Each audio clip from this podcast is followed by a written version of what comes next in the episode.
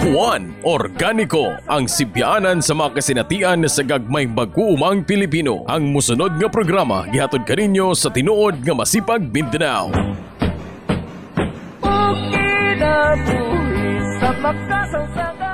May adlaw mga kahuan, welcome sa isa na pud ka episode sa atong programang Juan Organico. No?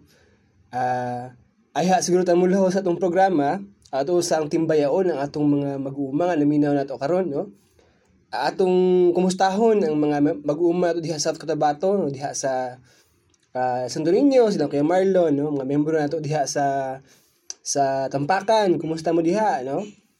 Uh, isa pod kini atong mga membro sa Davao City, nga mga membro sa KNBL, kababaihan ang kataglan ng bihirang lakas. No? Welcome, welcome, no? Maayong pagpaminaw kaninyo. O sa di pa ito malimtan, no? Ato usab nga igrit ang atong mga tigpaminaw diha sa Surigao, no? Uh, particularmente sa atong mga listeners diha sa Marihatag.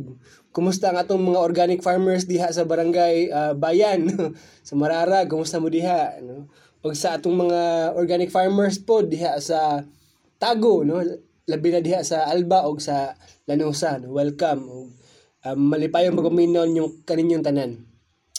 Ang uh, mga kawan, ang atong paghisgutan karon no, uh, isip bulan sa Oktubre.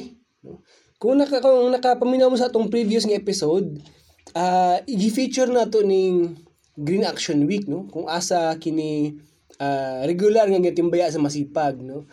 uh, para dungagan para hatagan ta og kining dugang pagpatinaw kabahin aning gao no atong i-welcome ang uh, isa sa mga uh, mga import og speaker gikan sa Luzon no so atong tawagan atong i-welcome sa atong programa karon si Ma'am Lucille Ortiz ang Research Education Training Unit ng Masipag para mo explain ug mo muhubad kinato unsa ning unsa ning mga kampanya unsa ning mga issue ginahatagan og duso o ginakampanya karong Green Action Week. So, welcome Ma'am Chi.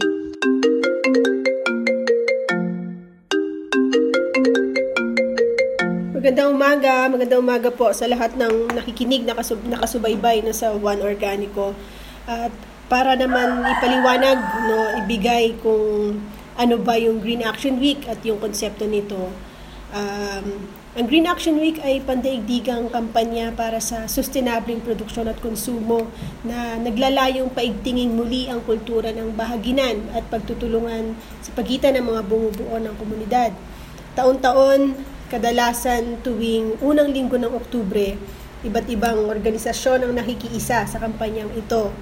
Ang Green Action Week ay inisyatiba ng Swedish Society for Nature Conservation or SSNC noong 1990 pa no hanggang sa lumawak ito at nagkaroon ng pakikipagtulungan sa Consumers International.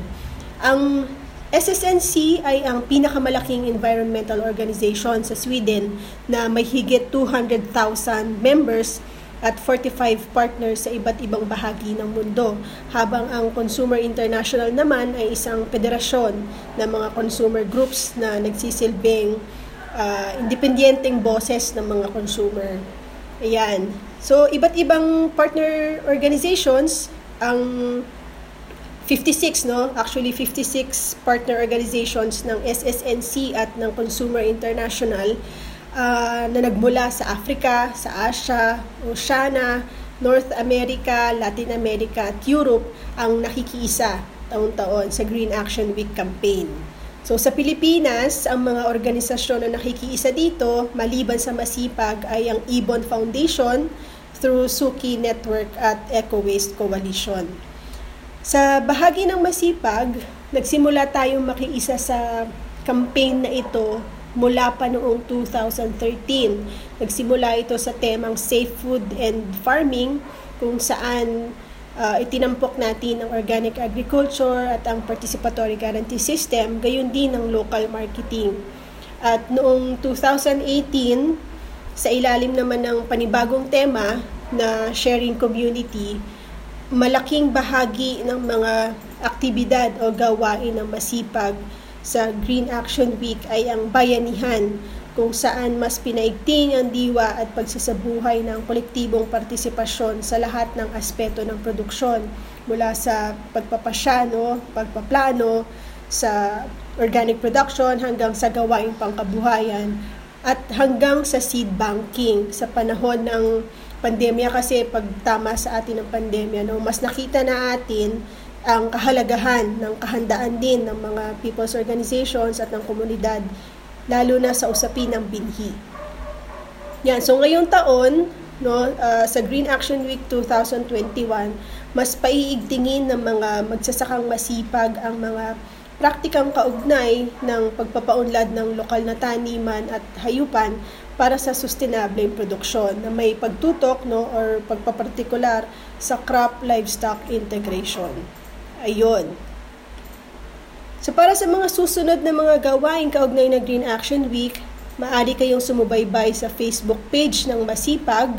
Uh, sa October 11, ang magiging talakayan no, na bahagi ng webinar series ng bahagi ng 2021 ay tungkol sa pangangasiwa at pag-aalaga ng kambing, habang sa October 19 naman ay pangangasiwa at pag-aalaga ng poultry, at ang panghuling serye ng webinar series na ito sa October 27 ay patungkol sa pagpoproseso ng karne at uh, preservation nito lalo na sa mga komunidad na walang uh, gamit ano sa pagpapahaba ng shelf life ng mga karne. So yun, maraming salamat. Ang tinuod nga masipag Mindanao met sa kini sa kalampuan nga mupatig babaw. Alright, ikaw salamat. No? so mga itong mga kahuan mo, ito atong pag-isutan karon nga si Man. No? So sa milabay nga mga pila ka episodes nato, atong hatagan og kining uh, atong hatagan og kining uh, duso kining pagpalig-on sa atong mga diversified ug integrated farm systems. No kung asa makita nato ang kanang pagtuyok-tuyok sa mga rekurso sulod sa mga sa umahan no? Kung paon sa maka-integrate ang isang komponente ang livestock particular padulong sa mga crops no? Kay mga kahuan pagmuhisgot og kining um, organic farming ang pagpalig-on sa mga natural nga natural nga sistema sa kinaiyahan uh, pagmimik niya na sa atong farms usa ka maagi para matong para atong maampingan ang kinaiyahan. Ug in effect maminhusan ang atong paggamit og mga chemicals nga labaw makadaot sa kinaiyahan labaw makadaot sa mga insekto sa mga hanap sa soil organic matters sa tubig ug sa mga ug sa mga daghan pang mga matang sa kinabuhi no ultimately, no, ultimately, uh, sa natural nga sistema, ang matag ang, ang matag komponente niya ni ini uh, magkasumpay no. Kung adunay mamahimo nga negatibong epekto sa usak mo komponente sa kinaiyahan, uh, lagmit mo naay butterfly effect no? Sa uban nga mga parts no? Kung pinanglit na isa ka butang seemingly kuan seemingly uh, harmless pero posible na siya mo mo create og ripple effect nga adunay disastrous consequences no. So mo nang mga kahuan uh, para mamahimong sustainable ang atong pagpananom, uh, likaya na to ang mga pamaaging makadaot sa kinaiyahan kay amping na to kini kay grabe ka uh, delicate o grabe ka fragile ang mga natural natural, natural nga systems no. Pero mga kahuan uh, sa atong gipatin sa miaging mga episode sa sa kanunay na nato gina-explain pag ma pag ma tawag gani pag ang atong production system nakasandig sa kinaiyahan uh, mamaksimisa nato ang mga biological processes ng nature para sa atong personal gain no? Para sa atong uh, para mapaboost ang atong productivity no? So kana ang essence ng organic farming. So di Uy, na ko lang ngayon. Mga kahon, na na special episode na pod karon no? Um, sa karon nga episode, uh, nilabay sa milabay nga mga simana, ang masipag nagpahigayon og kining tawag ni. Nagpahigayon og kining mga serye no sa mga webinars nga nagatutok sa kining uh, livestock component sa atong diversified integrated farming system. So karong episode mga kawan, atong i-welcome ang mga pipila ka mga speakers gikan sa uh, mga national officers ng masipag, mga member ng mga NGOs o mga partner NGOs ng masipag ug mga partner scientists ng masipag para discuss ato ah kung sa ning uh, current nga state sa Philippine livestock industry, no? Uh, focusing do sa unsa tong mga pwede buhaton, no? Gusto pwede buhaton para sa para matu para ma, matubag na to ang kining issue sa lingering issues ng ASF. At the same time, ang katong mga deeper nga mga issues ng Philippine agriculture, particular sa livestock, nga i-discuss sa atong isa ka uh, member nga NGO. No? Of course, uh, considering all of this, uh, mo storya pod ang national coordinator ng Masipag si, si Kuya Chris uh, uh, Kuya Chris Panerio para mo explain kung sa tong framework ng Masipag sa iyahang livestock uh, programs no so sit back enjoy mga kahuan no so uh, maminaw ta sa ilahang uh, input Ipangutana kay Juan. Maayong buntag sa tanan. Magandang araw po sa ating lahat. Ako po pala si Doc Rose Sambo, scientist member ng Masipag or Magsasaka at Siyentipiko para sa pag-unlad ng agrikultura. Tuwing buwan ng Oktubre, particular po tuwing October 4, ay ipinagdiriwang ang World Animal Day. Ito ay isang International Day of Action for Animal Rights and Welfare. Ito rin ay itinataon sa kapistahan ni St. Francis of Assisi, ang patron saint po ng mga hayop. Ako po ay nagpapasalamat at ako ay naimbitehan na maging bahagi sa pagdiriwang na ito. At bilang ganti ay sisikapin ko po na sagutin ang dalawang katanungan na may kaugnayan po sa paghahayupan. Unang tanong, bakit importante na dapat nakakagalaw ang mga hayop sa kanilang kulungan? Isa sa mga mahalagang aspeto na dapat ikonsidera sa paghahayupan, lalo't higit po sa organic livestock production, ang pag pagbibigay ng sapat at wastong kulungan sa ating mga alagang hayop. Sabi nga sa isang pag-aaral, we must create and maintain living conditions that promote health and accommodate the natural behavior of the animal. Halimbawa, kung sa manok, dapat sila ay may abilidad na nakakakaykay at kung sa baboy naman, sila ay nakakasungkal. Ang mga living conditions na ito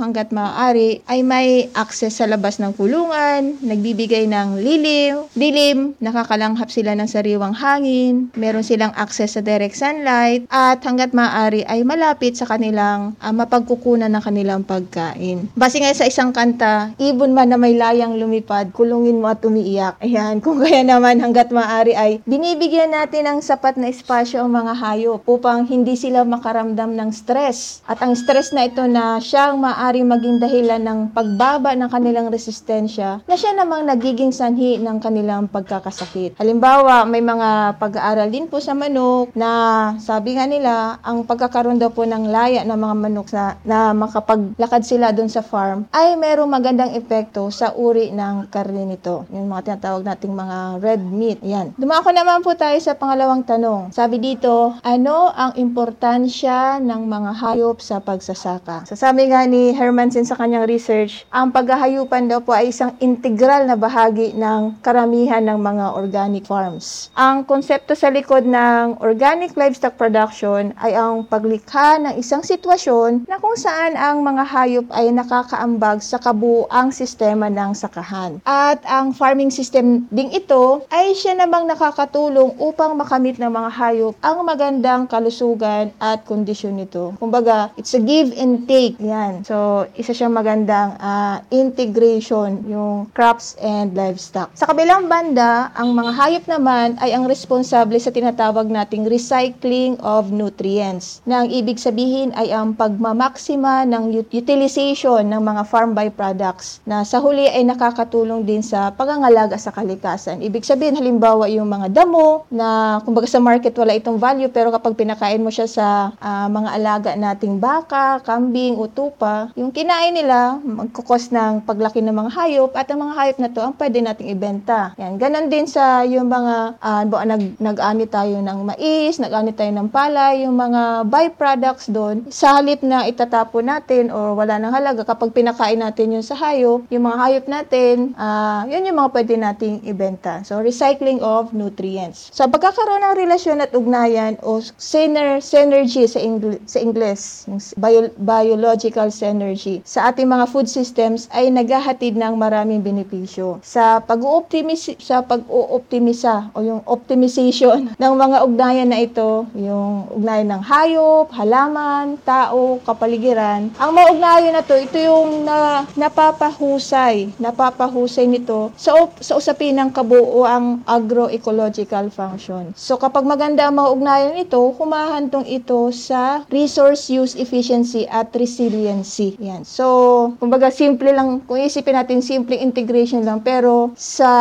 mahabang ah, epekto nito sa kapaligiran, sa kalusugan, marami siyang epekto, magandang epekto. Ang mataas na biodiversity sa ating mga sakahan ay nakakaambag din sa malawakang produksyon, socio-economic na aspeto, nutrisyon, at pangkalikasang benepisyo. Ang pagkakaroon din ng iba't ibang mga mapagkukunan ng kita mula sa magkakaiba at mga bagong merkado kabilang ang magkakaibang mga produkto kasi meron na tayong gulay, meron ng karne, kung meron pang fish pan, kung meron pa kayong mga bee farm, may honey, yan. So, pwede natin tong ibenta sa iba't ibang merkado, meron tayong ah, iba't ibang produkto. Kuminsan din nagkakaroon din tayo ng mga lokal na pagproseso ng mga pagkain. At kung kakayanin nga ng iba ay agri-tourism. So, itong mga epekto na to ay tumutulong upang patatagin ang kita ng ating mga maliliit na magsasaka. Ayan, medyo napahaba na ata. At ah, medyo malayo na yung naging ah, usapan natin. Simula lang dun sa integration. Ngayon ay ano na, agroecological system. At naantong pa tayo dun sa economic aspect ng ating mga magsasaka. Ayan, sana po ay nasagot ko naman ang inyong mga ta- katanungan at patuloy po natin suportahan ang organic livestock production at ganun din po ang pagsusulong ng mga programa sa Masipag. Hanggang sa muli po at daghang salamat. Ang tinuod nga masipag Mindanao met sa kini sa kalampuan nga mupatig babaw. Magandang araw po sa ating lahat. Hangad ko na kayo po ay nasa mabuting kalagayan habang patuloy nating kinakaharap ang pandemya na dulot ng COVID-19. Andito po, ko, andito po ako muli si Doc Rose Sambo na pagsisikapan pong sagutin ang inyong mga katanungan na may kaugnayan sa ating paghahayupan. Sa gitna ng ating paghahanda sa paglaban sa COVID-19, meron ding kahalintulad na problema ang ating mga alagang hayop. Partikular na ang African Swine Fever o ASF sa mga baboy. Unang tanong, ano ang ASF? Malamang karamihan na sa atin ay narinig na at maaring napamilyar na din sa sakit na ito. Ito ay tinatawag din na hemorrhagic fever o sakit na nagdudulot ng pagdurugo sa katawan. Ito ay mabilis makahawa sa ibang baboy. Kung kaya naman, mas mabilis din ang pagkalat ng sakit. Ang mabilis na pagkalat ng sakit ay nagdulot ng malawakang pagkamatay ng mga alagang baboy na nagdulot po ng pagkalugi sa ating mga hog raisers. Ang ASF ay sanhi ng virus. Ang virus na ito ay hindi kaagad namamatay kahit pa ang karne ay sumailalim na ng pagpapausok o yung pong tinatawag nating meat smoking, pagpapatuyo or meat drying, paglagay sa freezer, o simpleng pagpapakulo. Sa kabilang banda, ito ay hindi itunuturing na zoonotic disease. Ibig sabihin po, ang ASF virus ay hindi nakakahawa sa tao. Kung kaya naman po, kung maalala ninyo, naglabas ang DA noon ng isang statement na kahit po may kumakalat na ASF, safe pa rin naman po na kainin ang karning baboy ng mga tao. Ang ASF virus ay maaring mailipat sa ibang baboy sa pamamagitan po ng direct contact or indirect contact. Pag sinabi po natin direct contact, ito yung direktang pagdikit ng mga baboy o kaya naman ay paglipat ng mga discharges na may virus. Halimbawa, may sipon yung isang baboy o kaya naman biglang bumahing or umubo yung baboy na may ASF, maaari niyang mailipat yung virus dun sa katabi niyang baboy. Ang indirect contact naman po ay paglipat ng ASF virus sa pamagitan ng garapata, ng mga langaw, kasi may mga langaw na sumisipsip ng dugo. Pagpapakain ng sagmaw na may kasamang karning baboy na may ASF virus. Ang virus ay maaari din pong mailipat sa mga farm sa pamamagitan ng mga infected na sasakyan, damit, sapatos, or bota, mga farm tools, yung pong mga syringes na ginagamit sa paggamot ng mga baboy, o kaya naman yung pong blade na ginagamit sa pagka-straight ng mga biik. Halimbawa, hindi kayo nagpapalit ng blade. So, pwede pong yung blade na uh, nag-contact dun sa may ASF, pwede rin pong mailipat yung virus na to.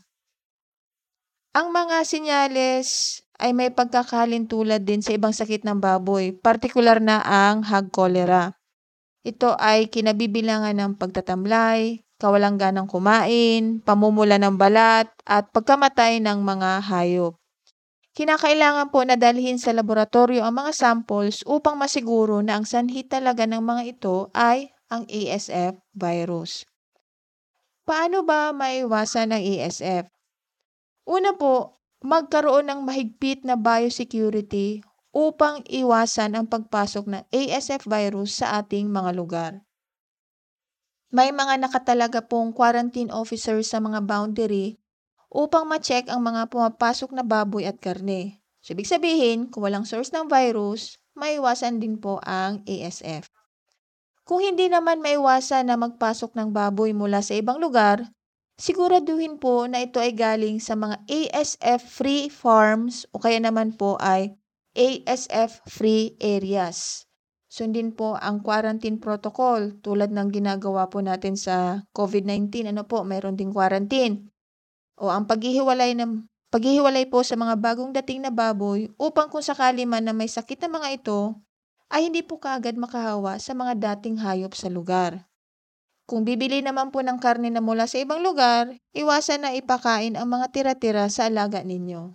Siguraduhin po na itapon ito ng maayos. Iwasan din po na magpapasok ng mga tao sa inyong babuyan kung hindi naman kinakailangan.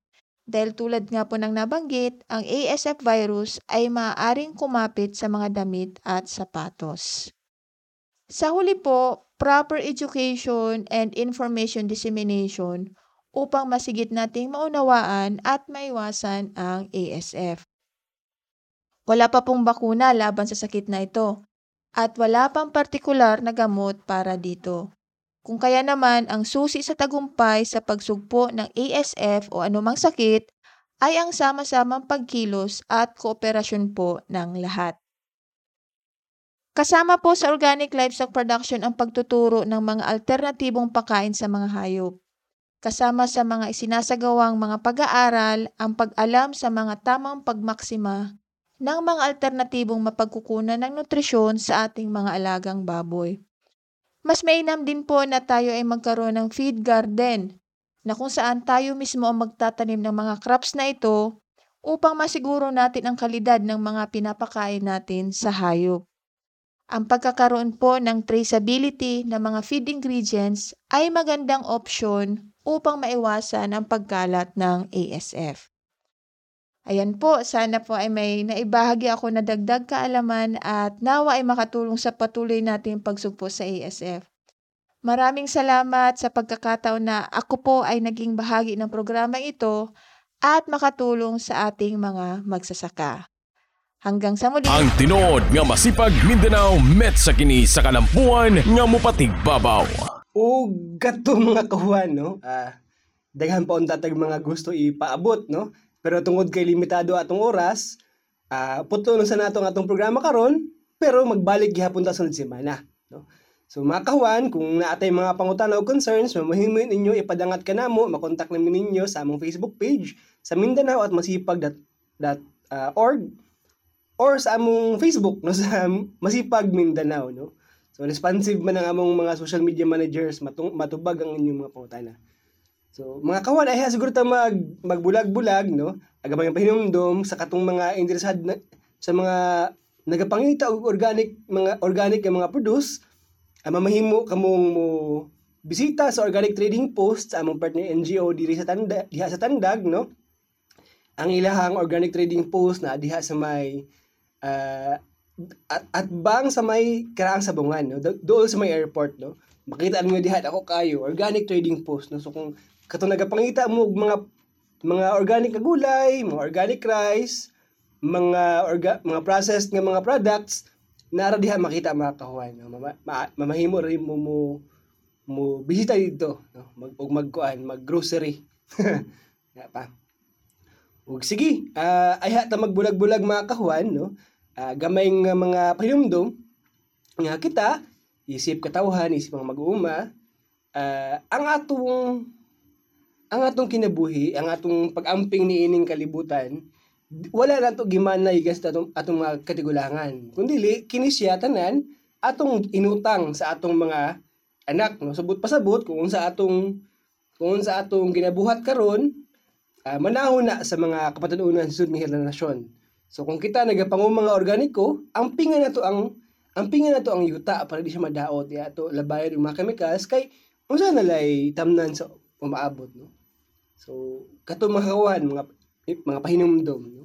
So kadto kita kits sa semana Juan Organico Menos gastos produktibo Inyo na usab na paminawan ang programang Juan Organico dinhi sa 94.7 Radyo ni Juan matag Sabado alas 8.30 taman sa alas 9 sa buntag. Ihatod kaninyo sa tinuod nga masipag Mindanao nga makita sa kilometer 20 Tugbok District Davao City og makontak sa Mindanao at masipag.org.1 Organico ang sibyaanan sa mga kasinatian sa gagmayng mag-uumang Pilipino. Juan Organico ang katabayayong ni Juan sa pagduso sa pagpangumang menos gastos, produktibo, makakinayahan ug sustainable. Juan Organico kinabuhi sa makasawsang